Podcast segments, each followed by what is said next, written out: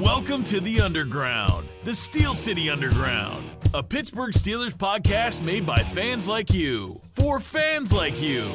Now, here's your host, Joe Kuzma.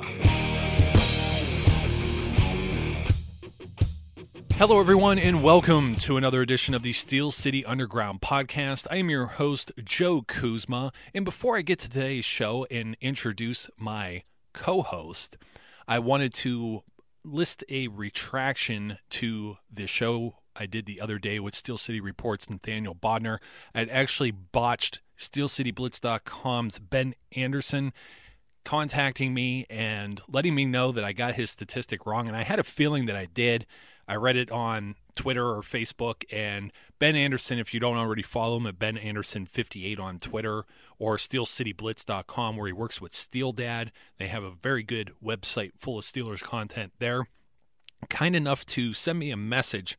First off, Domata Peko, this was the one I was trying to think of. And I think I said something like he only had a couple of wins against the Steelers. He's actually only had six. But over a 10 year career, that's six wins in 21 games against the Pittsburgh Steelers over 10 years.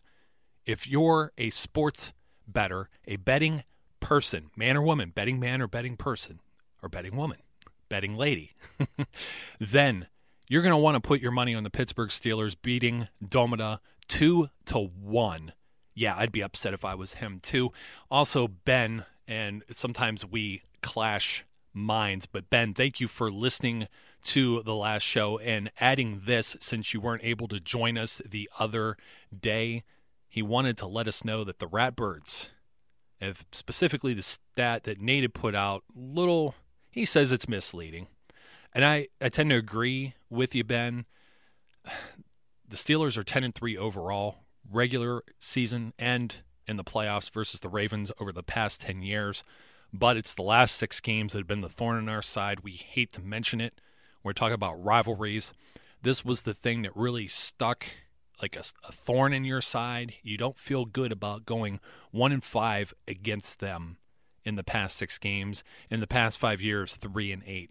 And Ben wanted to let us know that they seem to have Big Ben's number in particular with only one real big game against them the past three seasons. Of course, over the last 10 years, the Steelers, as we had mentioned, having to have different fill in quarterbacks such as Byron Leftwich and Charlie Batch, and then, of course, last year with Michael Vick. So the Steelers have had a bad batch of luck against who's supposed to be their rivals. Of course, when those Ratbirds have their own backup quarterback. The Steelers had their own woes as well. So thank you to SteelCityBlitz.com's Ben Anderson. Thank you for sending that to me, Ben, and hope to have you on the show soon. But today, joining me, co host and SteelCityUnderground.com contributor, Mr. Steelers Grind himself, Eric Herman. Eric, how are you today? I'm good, Joe. I'm glad to finally be back after a little over a month after this article got published. yeah, you know, uh, finally part two of our off-season Steeler way too early Steelers predictions. It's almost not too early now with training camp right around the corner, but offensive predictions that we made. We had a roster bubble player who was just released by the Pittsburgh Steelers, tight end Matt Spaeth.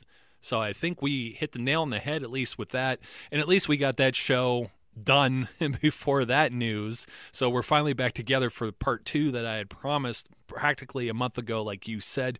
We're here today with the dual opinions version of the way too early Steelers predictions, the defense edition. And today we're going to be talking about, well, some of the cover guy that's on this particular article was Shamarko Thomas, but we're going to start with the biggest addition to the Steelers defense in 2016. I'm going to go with this one uh, to start off here, Eric. And as I said, I thought that Artie Burns might get on the field first, but my guy, and I think it's just because I love the small college players. I think his nickname's the Gravedigger, They gave it to him. Hmm. Javon Hargrave, not Hargraves. That was the corner that we were looking at. We have some people out there that want to call him Hargraves and make his name plural, but this guy was a monster from South Carolina State. A lot of people, a lot of scouts saying that he had Division One talent, and it's very. I think it's very promising that if a guy had Division One talent, but for multiple reasons he had to play at a smaller school like a 1AA school or FCS uh, the championship division or whatever they I'm not even sure what they call these college football things now with the playoff and the power conferences and everything else. I'm more an NFL guy myself but Javon Hargrave small school just totally dominant. And I think one of the things is when you talk about John Mitchell, the Steelers assistant coach, where I was talking about the coaching staffs not too long ago in an article over at steelcityunderground.com. This guy is also the defensive line coach. He's been doing it for over 30 years. He said that he could that Hargrave can play anywhere along the line. So he's going to be spelling Cam Heyward and Stephon Tuitt. I think he's going to get a lot of time on the field as a defensive end. Steelers play a lot of hybrid where they're only using maybe two down linemen. Sometimes they throw four out there. So he's going to be sandwiched between Big Dan McCullers as well. He's going to have multiple opportunities to get on the field. This isn't a guy like where we were originally predicting like an Andrew Billings to get drafted several months ago where – you're just going to plug him in as nose tackle and have to pull him off the field on third down. No, this is where I remember the San Diego Chargers game where you saw all our big guys on the line like Tuitt just profusely sweating. These guys are going to be able to get a little bit of a breather. That's going to be a major problem for other defenses. And if Hargrave could live up to his billing, not not Billings, like the guy I actually thought we were going to draft, but I think Hargrave is a third round pick is going to be a phenomenal value and an impact player this year on the defense. Eric, who's your biggest addition for 2016? Uh, well, before I say my pick, I did a quick Google, and he got the name Gravedigger because his teammates called him Grave. And during a game, he smacked the quarterback, knocked him back a few yards, and when he got back to the sideline, his defensive coordinator called him Gravedigger. So just a little tangent right there for you.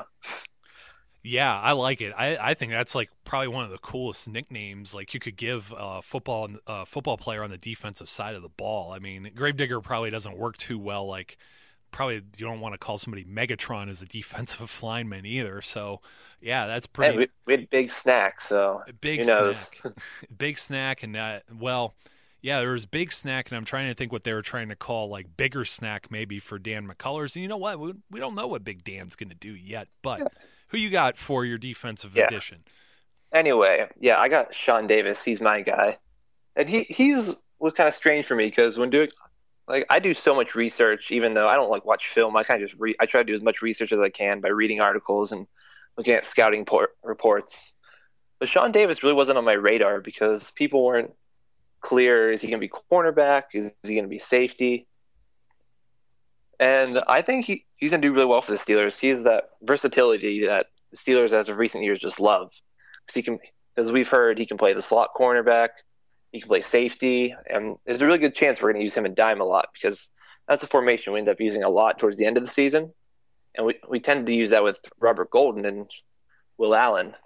But now that we have Sean Davis and Robert Golden, that makes a lot more of an athletic duo. So I think that just brings a lot more possibilities on this defense.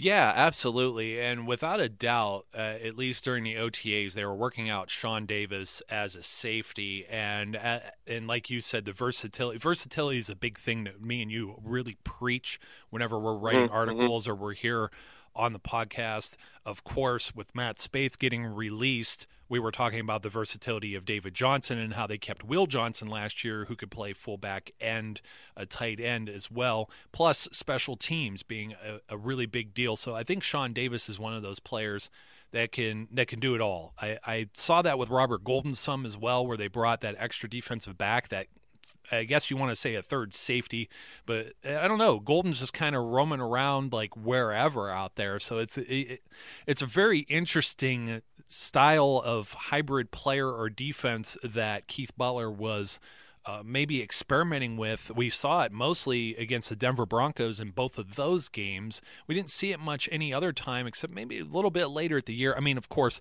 they didn't really have to use that type of defense and that alignment uh, against like the Cleveland Browns. I mean that that was unnecessary. But when you're dealing with the number of wide receivers and like a Peyton Manning and a guy that's you know a quick release and hard to get to, I, of course, Sean Davis is. I think I really like Sean Davis. I'm kind of tripping over my words here because I don't. Dis- I don't necessarily disagree with you. And, yeah, I don't disagree with you either. I mean, we're both great players, and we're both clearly really excited for them. Yeah, and Sean Davis, I, I really like. I really, I mean, like I said, Artie, Artie Burns could be on the field day one too, but I think Sean Davis has the maybe the quicker path to be a starter. But I'm still not uh, what do I want to say? I still don't want to undersell like Robert Golden either. So it's it's very difficult. There, there's so many. Unlike the offensive edition of this show that we did, it's very difficult to just pick out like there. It was just okay, Ladarius Green because there weren't any major like uh, acquisitions on the offensive side of the ball versus the defensive side of the ball. They, they drafted all but two draft picks were defensive players, and they're just overhauling the whole thing. So it's very uh, you have so many names that you could pick from here. It's almost unfair. I want to say the whole draft class because I hmm. like everybody that were, and I'm trying to pick up uh, here. I'm looking up the stats for the Gravedigger, and his hmm. freshman. He you know he played he played four years in college, and as a freshman, he had 45 tackles and four and a half tackles for a loss. And so it, that was good enough to be a freshman All American. The following season, he had 12 and a half tackles for a loss and three and a half sacks. It was his junior season that he tied an FCS record with a total of six sacks in one game. He finished third among the FCS with 16 sacks as a junior and was voted as an AP All American as a senior. Now, mind you, that, that's that's mind blowing. But this guy is playing nose tackle. yeah, like six and a half sacks. That's Madden numbers right there. I mean, uh, six in a game, six in one, 16 an entire year as a nose tackle, and then he comes and he has six solo tackles, four and a half of those uh, tackles for losses, and two and a half sacks in one game in 2015. Mm-hmm. And he just keeps racking it up. So he finishes the season. At, I'm looking at all these different numbers. And it's like season high, this many sacks and this many tackles for loss. So uh, he ends up. That's how he starts. 45 solo tackles, 59 total, 22 for a loss, 13 and a half sacks, and two forced fumbles. And, and of course, named an AP All American for a second consecutive season. It is just it's unbelievable. Six one three oh nine. I mean, the guy and he and he repped the bench press 29 times too. So uh, he's he's just he's a he's a beast.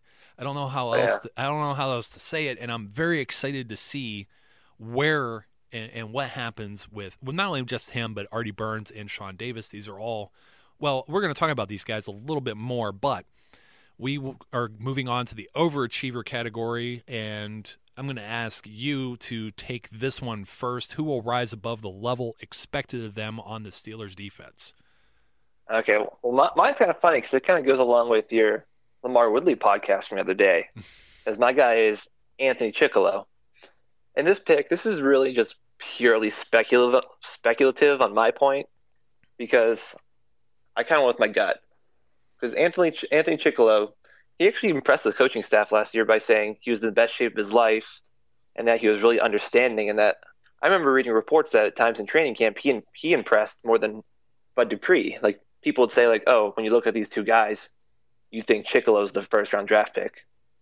And considering this linebacker corps we got, we got Arthur Moats and James Harrison. Both are old. James Harrison's an old guy, but Arthur Moats isn't too old. But I wouldn't be surprised if any of them are even Jarvis Jones or Bud Dupree got injured at one point because injuries are just part of the game. They're going to happen, and we're just really fortunate that none, all those guys are pretty healthy last year. But I could just definitely see if one of those guys get hurt, they're going to insert Chickillo into the rotation like they did last year when Harrison had to sit out a game. And I think he could just impress, not necessarily racking up sacks or just getting tackle after tackle, but playing solid football, playing his assignments, holding the edge. And I think he'll he'll impress next year. And he, he could eventually turn into like a rotation guy like Moats is now. Yeah, and I don't I don't disagree with that. I'm warming up more and more and more to Anthony Chickillo, and when I'm looking down the ske- the Steelers' schedule here, and I'm looking at some of these teams that they're going to end up playing. Uh, a lot of people are worried about. I'm looking at the latter half of the year in case there's any type of injuries. You go into mid November now they're going to play the Dallas Cowboys, who have an excellent offensive line. But right now, and this is all on paper, and this this is why it's called way too early predictions because they're going to play the Cleveland Browns, who they just lost Alex Mack, their their top center. Uh, they're going to have a second year guy that they drafted high last year, Cam Erving, maybe step into that spot. Um, trying to think, they had also lost. I think they lost two guys on that offensive line already, which doesn't mm-hmm. bode well for a quarterback like RG three, who's already been banged up. Josh McCown, who has an injury history. I mean, it's very likely that the Browns go to their third string quarterback by the time the Steelers meet them twice uh, in, in, the latter half of the season, November 20th, and then on New Year's Day, we could see Anthony Chickillo in a game like that, especially if it gets out of control. Also, getting yeah. out of control the last two years the Steelers have played, the Indianapolis Colts have been absolute just shootouts, and you could see something similar happening there. New York Giants. I mean, uh, now Eli Manning with Ben McAdoo as the offensive coordinator last year, uh, his his turnover ratio went down, uh, his sacks had gone down. That's why they brought Ben McAdoo was brought in basically like Todd Haley was only difference is now changing of the guard. Tom Coughlin gone as the head coach. Ben McAdoo moves to the head coach. Will we see that to continue? So the Giants maybe maybe maybe something there. You never know. Buffalo Bills, Cincinnati Bengals, and then of course the Baltimore Ravens trying to retool with their offensive line there. That latter half of the year we'll see. Chickillo might work himself in, and uh, I don't want to discount any any of these teams that are on here and saying this too early, but I have been warming up to Anthony Chickillo. My guy, even though I did say I felt Sean Davis could be a day one starter, it was still Robert Golden because Robert Golden's the guy who won a, a bunch of reps last year. He comes in as just the special teams captain, and now he's been rewarded with a three year contract. And whether that's to provide quality veteran depth if Davis can't. Uh, let's put it this way: Shamarko Thomas is one of the guys we're going to be talking about on this, and he has failed to live up to any type of expectation. So, if Sean Davis ends up being a dud, Robert Golden is there, hopefully, to pick up any of the slack. But uh, my prediction is we start this season right out the gate with Robert Golden as a starter, and Sean Davis is going to be a bystander or fill in, maybe in those hybrid nickel and dime type defenses where he's the extra defensive back, like you said hybrid players and versatility very a very big deal on both sides of the football for the Pittsburgh Steelers. So Robert Golden's another one of these guys that can kind of do it all. You're probably going to see him all over the field this season. I do think that that Robert Golden has an opportunity to overachieve anyone's expectations. Now, my underachiever, the one I think that isn't going to live up to the expectations placed by the fans. I'm not going to say the coaching staff because I think the coaching staff already knows who James Harrison is and what he is at this stage in his career. He is now 38 years old. He's still saying he's thinking about, he had to contemplate coming back this year. And now we're already hearing that he might want to play next year, too. There's rumblings of that. This guy He's playing volleyball with medicine balls. He's throwing around the 45 pound plates like eh, they almost look like. I don't know. You ever see these movies where you know they're plastic and these actors are throwing them up in the air, or they're fi- or they're filled with air? They're like balloons. These are this is real life, and this guy makes it look like it's a toy in the weight room. It is just unbelievable. But just the fact, like you said, he's in a timeshare, he's in a rotation with Jarvis Jones and Arthur Moats and Bud Dupree. And if this coaching staff feels that they want to get Anthony Chickillo on the field as well, James Harrison just will not have as much time on the field, and maybe maybe they'll maybe they'll be conservative and kind of save him as the season goes on. And we saw that last year where he got more and more playing time as the season went on. And of course, they leaned heavily on him throughout the playoffs. So I'm just going to say, you know what, I don't expect 10 sacks out of James Harrison. I don't expect like 40, 50 tackles or anything of that nature. In fact, I'm not sure I expect that out of any of the outside linebackers just because the Steelers are just rotating bodies in and keeping them fresh. And that might just be Keith Butler's kind of MO and his stamp on this defense as well is just rotating guys in and having sub packages to keep them fresh for pass rush situations, which, hey, you know, that's a sound strategy if you ask me. But you had someone else on your underachiever list, and as I say, the Yinzers are going to Yins. They probably don't like that I picked James Harrison. And hopefully, you could at least rationalize my logic. I want to hear how you're going to defend the guy that you pick as the underachiever this year. Oh, I'm going to get lots of yins in here. I know it. So my guy is Bud Dupree, and I chose him not because I think he's gonna have a bad year. I think he's gonna have a good year, maybe a really good year. But I just I'm not convinced he's gonna come out the gate and just be a dominant pass rusher like a lot of people want him to. And I mean, we all knew how he was coming out college. We knew he was an athletic freak and that he was super raw. That's what everyone knew, and that showed when he played because, like, if you look at his sacks, a lot of them were just he'd get around the guy, and his athleticism would just allow him to keep going and eventually just get to the quarterback. It wasn't him beating his man; it was just him not giving up and just playing hard and getting to the quarterback, which there's nothing wrong with. But when you do that, you can it limits how many sacks you can get. And I just feel like we're going to see improvement. We're going to see him have more pass moves. We're going to see him have better conditioning, be smarter in coverage.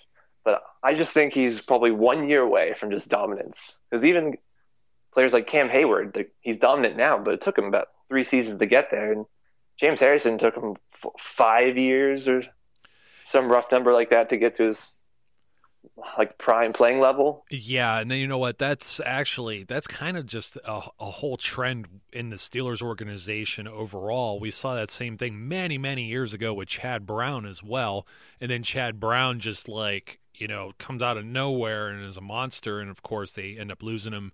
And they couldn't afford to keep all the linebackers they had at that particular time. They lose them to the Seattle Seahawks, and he has a one of the few guys that left Pittsburgh and went on to still have a prosperous career afterwards.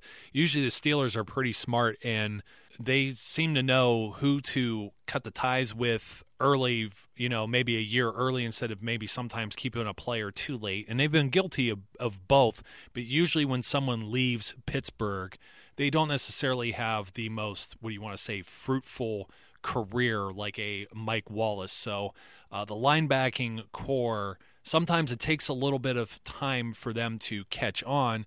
And we are going to be talking about that in our next segment of this particular way too early defensive predictions. And that would be which Steelers on the hot seat, which defensive player is under the most pressure to perform this season. Eric, you have an interesting name here. Well, the guy I went with is Ross Cockrell. And kind of like I said with Bud Dupree, I'm not trying to talk crap about Cockrell and say he's a bad player. My reasoning for this is the Steelers have kind of been stocking up on cornerback lately because we have Artie Burns, we got Senquez Golson, we have Doran Grant, but I mean, who knows about him? And the Steelers, they signed Ross Cockrell to just a one year deal this year.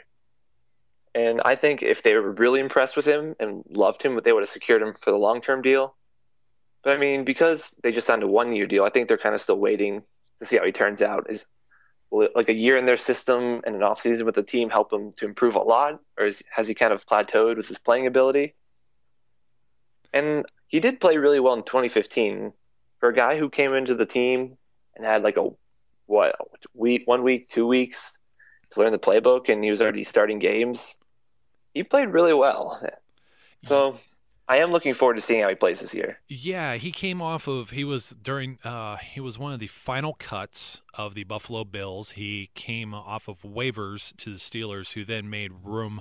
I'm trying to remember who was released in order to make room for Ross Cockrell. I may look. I think it up. was B.W. Webb. You might be right. Uh, it was. I remember there was a big there's a big competition. It was B.W. Webb or Kevin Fogg. Who's it going to be? And n- neither of them make it.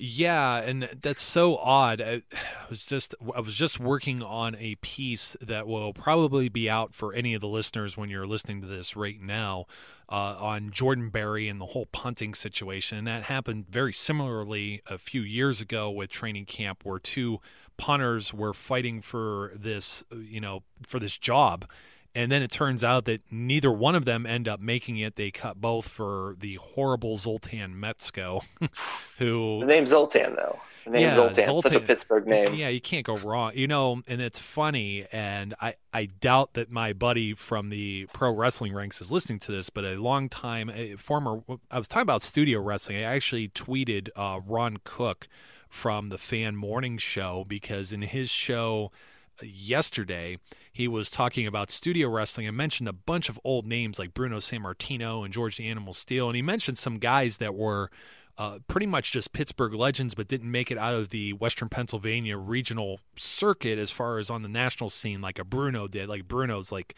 you know, uh, like trying to bring up a name like a Joe Montana or Terry Bradshaw in the NFL. He's just a legendary pro wrestler. For those of you maybe WWE or wrestling fans, you may have heard of a guy named Lord Zoltan, who is also one of those uh, Pittsburgh wrestling legends that's been doing this for nearly 40 years. So there's another Zoltan. Whenever I hear the name Zoltan, I'm thinking of that.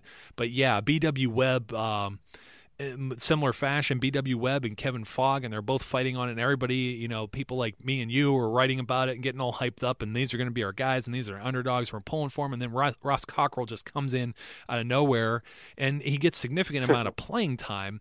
And Pro Football Focus actually had him ranked very high. I want to say he was as high as like 25 or 26. He was in the top 30 of the corners in the NFL oh. in the oh. rankings. So was Brandon Boykin, believe it or not. Like he was around 23, if memory serves me correctly.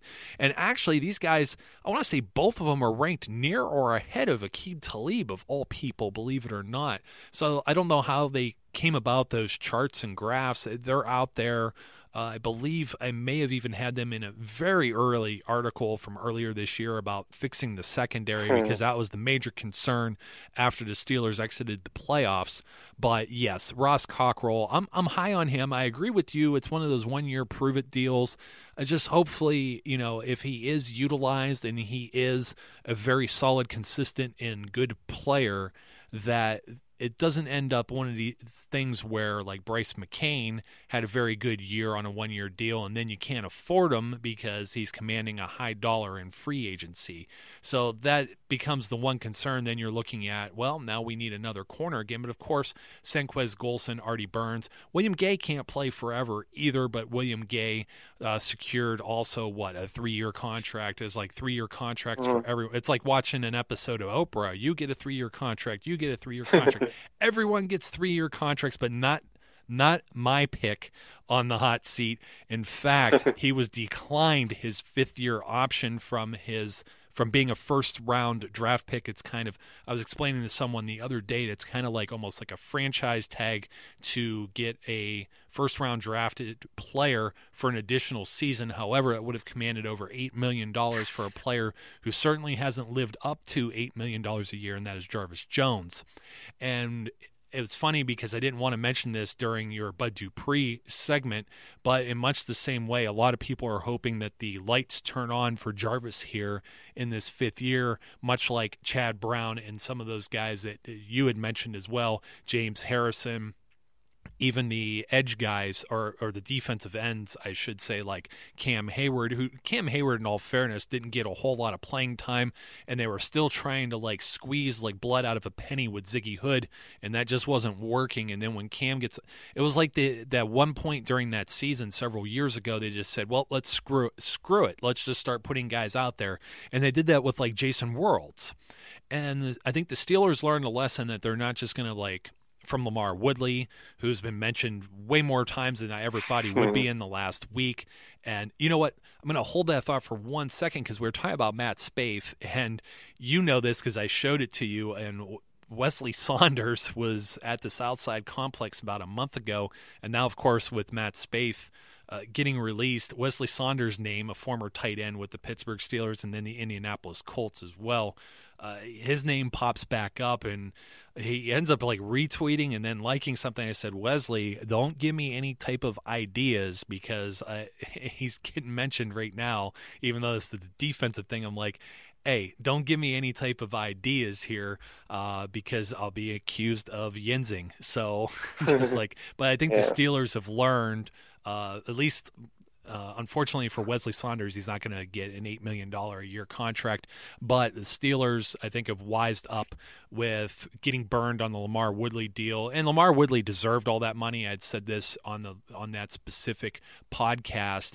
Uh, he had he was the world was on fire. He was one of the best defenders in the entire NFL, and he got paid what he was deserved. And then all of a sudden, it's like he got the money and just you know, right down the drain, couldn't stay healthy. Uh, I think the health factors were more an issue with his performance. Maybe he was scared of getting hurt again. You never know. There's so many things that affect you on and off the field when you're trying to play. And then, of course, Jason Worilds, they transition tag him, pay him that money for the one season. Everybody's thinking he's going to go off into free agency and he retires and he kind of leaves the team high and dry with the outside linebacker situation.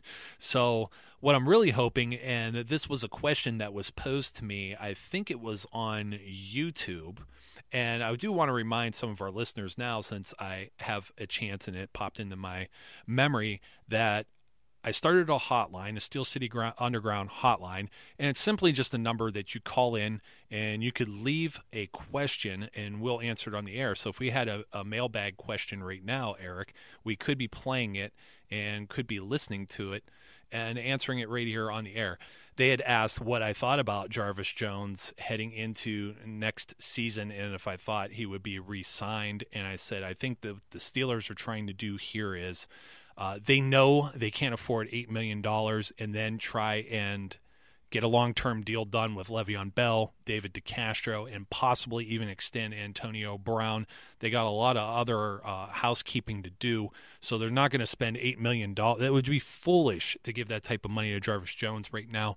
I could see Jarvis Jones returning, even if he is a very similar player to what he is now. He may even regress into a backup role, but he's a very solid run stopper. I do think if the right money is is there for both sides. He may continue to be a Pittsburgh Steeler. Of course, he could he could be lights out. We're really hoping that the lights go on, but he's on the hot seat. He's under the most pr- uh, pressure of all of these defenders to perform. I don't even know that there's as much pressure on the rookies. There's not even as much pressure on Bud Dupree, and I think I think all the expectations have been tempered for most of these players because of how Jarvis Jones's career has gone so far. Jarvis Jones has been hurt. He hasn't been on the field. He was put on the uh, the designation of return a couple years ago, and then last year it was just you know not the strongest season for him whatsoever. I think what did he have like one or two sacks maybe? So something like that. Yeah. But, hey, I remember one of the sacks came versus the Bengals, and he forced a fumble. So at least they were worth it. Yeah, yeah, and we were talking, me and, and me and Daniel were talking the other day too, how um, Andy Dalton tried to tackle Stephon Tuitt and then broke his finger. So, mm-hmm. so I mean, yeah, it's just one of those things. And uh, just looking at, we were talking about, we're talking about all these uh, different tight ends and hybrids like David Johnson and, we- and Weslye Saunders, and then we're talking about uh, Matt Spaeth and Matt Spaeth and those guys. That was the whole roster bubble. And on the defensive end of the ball, I said here jokingly in the article that I thought Ross Ventrone would be on the roster bubble. Ross Ventrone may actually be more safe than a few other guys that are out there. I actually think for a guy who has been, well, I think released and re signed 14 times in well this is actually backwards. It was 41 times. I want to say it might have been 14 just by the steelers. The patriots were releasing and cutting this guy every other week. He's only ever played for originally entered the league with the new england patriots and he's only ever played for them in the pittsburgh steelers. He makes a living off of just going on on the practice squad, getting called back up, getting cut, going back to the practice squad. I don't know if he has like an apartment or if he's actually invested in property in you know the greater Boston and Pittsburgh areas where he has like a home and that's just uh-huh. his two places. It's it I hate you know I hate that because I'd like I'd like this guy to earn a nice paycheck and not have to worry next week if he's on an NFL roster. But he's not my roster bubble guy, believe it or not. Despite uh-huh. getting cut and re-signed so many times, and I think you have the same exact guy. We talked about him briefly, Shamarko Thomas. What, what do you think about Shamarko? See, Shamarko, it's just strange because when he was drafted, we were all excited about him. We got the next Troy Polamalu, who's a really sparky, aggressive guy. He can hit you. He even trained with Troy in the off season, but last year he got his opportunity to start, and he just did nothing with it. He just all he did was miss tackles, make mistakes on his assignments, and eventually he got benched for Will Allen. And I just don't know if there's a place for, place for him on this roster anymore. Like he's a great special teams player. We all know that. Yeah. But even like in his best area, he still makes mistakes. Yeah. Like he'll get too close to a guy, get a penalty, or I think in that Denver game, I remember I think it was the Denver game we punted it. Shamarko kind of just sat in front of the ball, and then the receiver picked up the ball, ran in for a touchdown, and we were really lucky because there was a penalty because their guys walked onto the field. I think, it, the, what it was, his foot was barely out of bounds, and he had touched the ball, or the ball had touched him, and that made it a dead ball on the replay. That was the long, yeah, that was that that long return that was nullified, and that was like yeah. the one good thing that happened. And you know what? I had these notes, and I don't have them uh, currently with me, but I said I'm gonna I'm gonna pull up maybe one or two clips of actually of some good Shamarko Thomas highlights aside from you were talking about he was working out with Troy Polamalu. He was yeah. thought to be the heir of Troy Polamalu. Every opportunity has been given to him. He heads into the preseason and even in that Hall of Fame game he looked lost. And then we talked about mm-hmm. how you have to cut your teeth. You have to be able to play special teams too. It was one of the reasons you said that LaMarr Woodley would not be a fit for this team. We both feel that there could be 10 or 11 linebackers that are retained on this roster. So this is where we're thinking Shamarko Thomas is on the, the chopping block because if they decide Ross Ventrone's more valuable because he could play special teams and Shamarko can't, there may not be a spot for an extra safety. I think Shamarko just makes it – just based on the numbers game, he would have to be beat out by an undrafted guy, uh, somebody that's basically like a walk on under the 90 man roster that that nobody would mm-hmm. think would have a shot right now. Maybe like a Jordan Dangerfield that you know he's been on the practice squad off and on over the last year or so uh, uh, still, I don't see it. I think the Steelers. Uh, it's weird because you know what? I thought the same thing with Dri Archer, and they canned him early last season. And I thought they're they're not ones to really. They're committed to their draft picks. They're not ones to admit their mistakes. But they cut ties with Dri Archer. Shamarko Thomas last year. Now with the Steelers, there's two different penalties on the special teams. There's like interference to catch, and then there's there's one other one. Um, I can't think of the exact word for it, but they both have to do with interfering uh, with a return man. And the Steelers committed three of those penalties last year. And there's only two actual penalties that are called by the officials. And Shamarko Thomas committed both varieties of that penalty, and he committed mm-hmm. the one twice. And as I think it was your quote that said, Mike Tomlin is a stickler for disciplined football. And we're really surprised that Shamarko Thomas it was even still on the roster at this point. And then, of course, the one good thing that he did do, I'm not even sure that he intentionally did it where he was standing out of bounds and we just happened to get, you know, it's like one of those dumb luck things where he just happens to be there. So. Uh, the the other yeah. thing you had mentioned too was the departure of Terrence Garvin and Sean Spence, to uh, back up linebackers, guys that were actually very solid special teams contributors. Spence played an awful lot of special team snaps. Actually, Shamarko, I think, played the second most to Robert Golden last year, believe it or not. So he was out there quite a bit. There were a few tackles. I saw this in doing my analysis for the Jordan Berry and the punting game and special teams. So I will dig up the look uh, listeners you got to look for either the vines or look on facebook and twitter look for these videos also put them on the Steel, daily steelers grind named after eric here maybe i'll Hey. put them on one of those i'm going to find those shamarko thomas highlights so Mhm. uh, Yeah. last but Joe, not there's, least there's actually one guy. He's a very known name. There's a guy I'm rooting for. It's Ray Vinopal. He's a safety on our 90 man roster. And I kind of have some hometown bias here because he went to Pitt. And I mentioned on my Twitter, I go to school in the city of Pittsburgh. And I was at the Pitt game a few years ago when they, they played Notre Dame and they upset them. And that was an amazing game. And I think Ray Vinopal got two interceptions that game.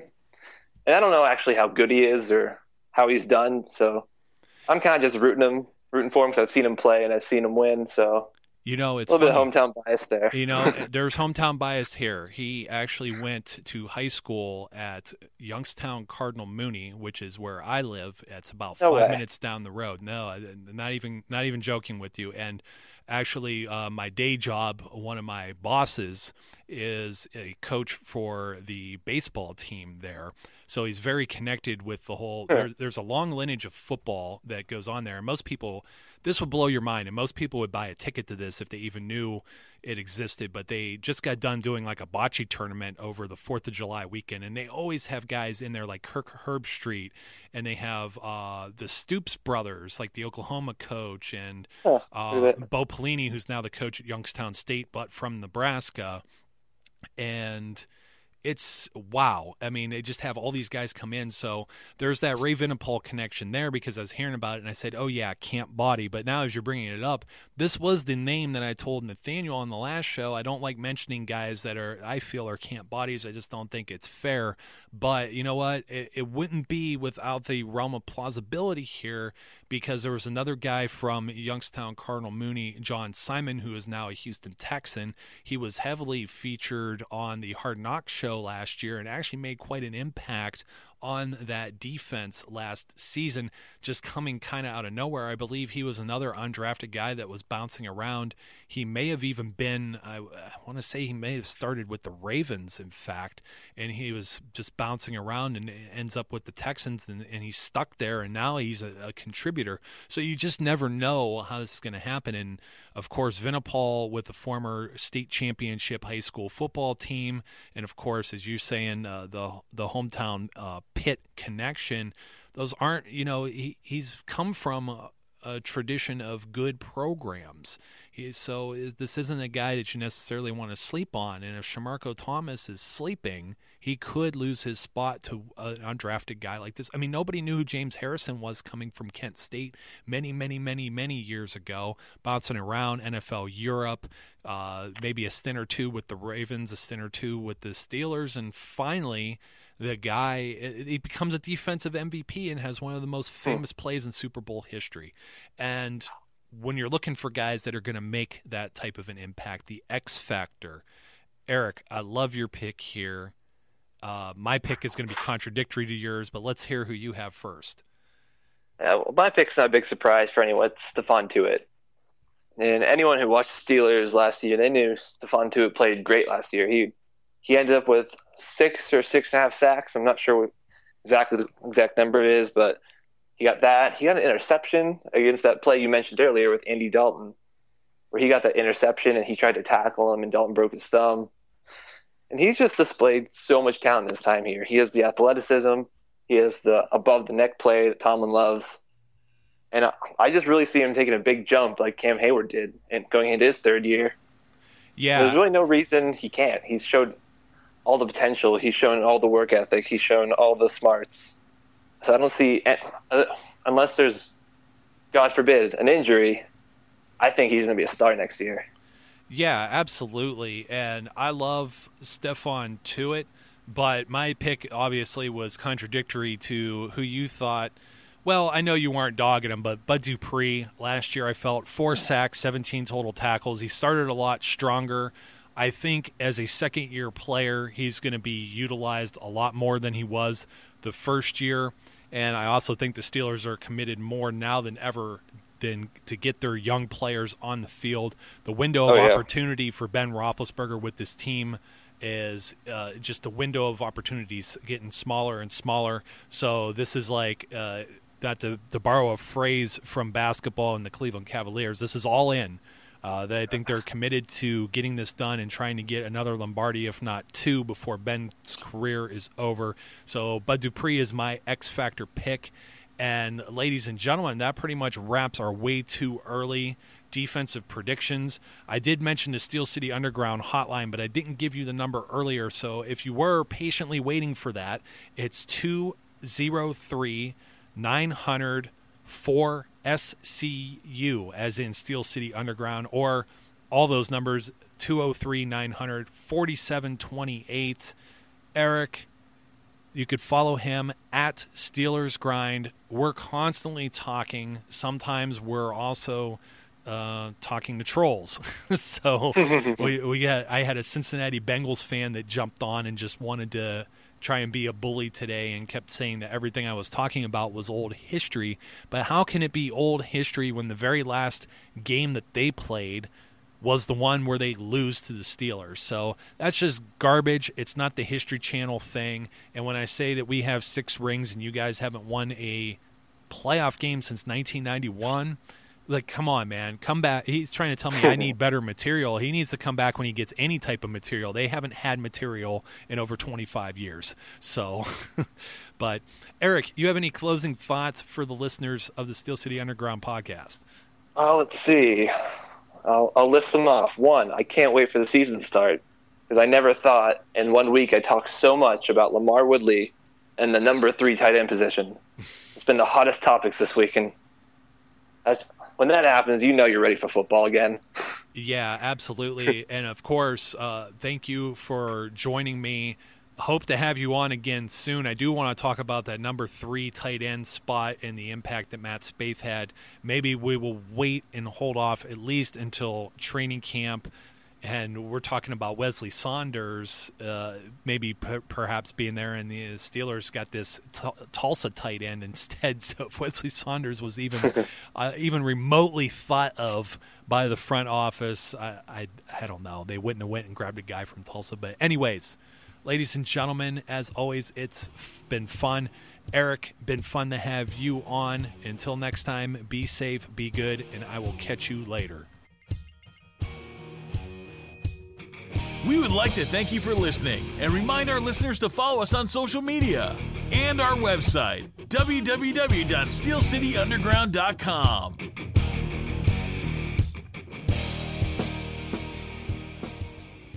There's a time and a place for black and white, like when you're learning to play piano, or when you want a big two toned cookie, or when shopping for a pet zebra. But if you want to attract customers, there's no room for black and white. So go to Staples. Staples specializes in bold, hard to miss color printing. And now at Staples, get 20% back in rewards on color printing, from banners to brochures and copies to presentations. Print more color, save more money at Staples. In store only. Ends 11 10 18. Restrictions apply. See store associate or staples.com slash 20 back for details. Hello, I'm Spencer Hall from SB Nation, and I want to tell you about my new show, It Seemed Smart. It Seems Smart is a show about people doing things that, for some reason or another, seem smart at the time. Those things might include doing a little cocaine and driving a bike up a mountain. Or, I don't know, maybe racing 100 miles per hour across the country in the middle of the night with no one's permission. Or even stealing a bat from an umpire's room in a Major League Baseball park. Check it out, and if you like it, tell a friend. I'm Spencer Hall. Don't do anything smart.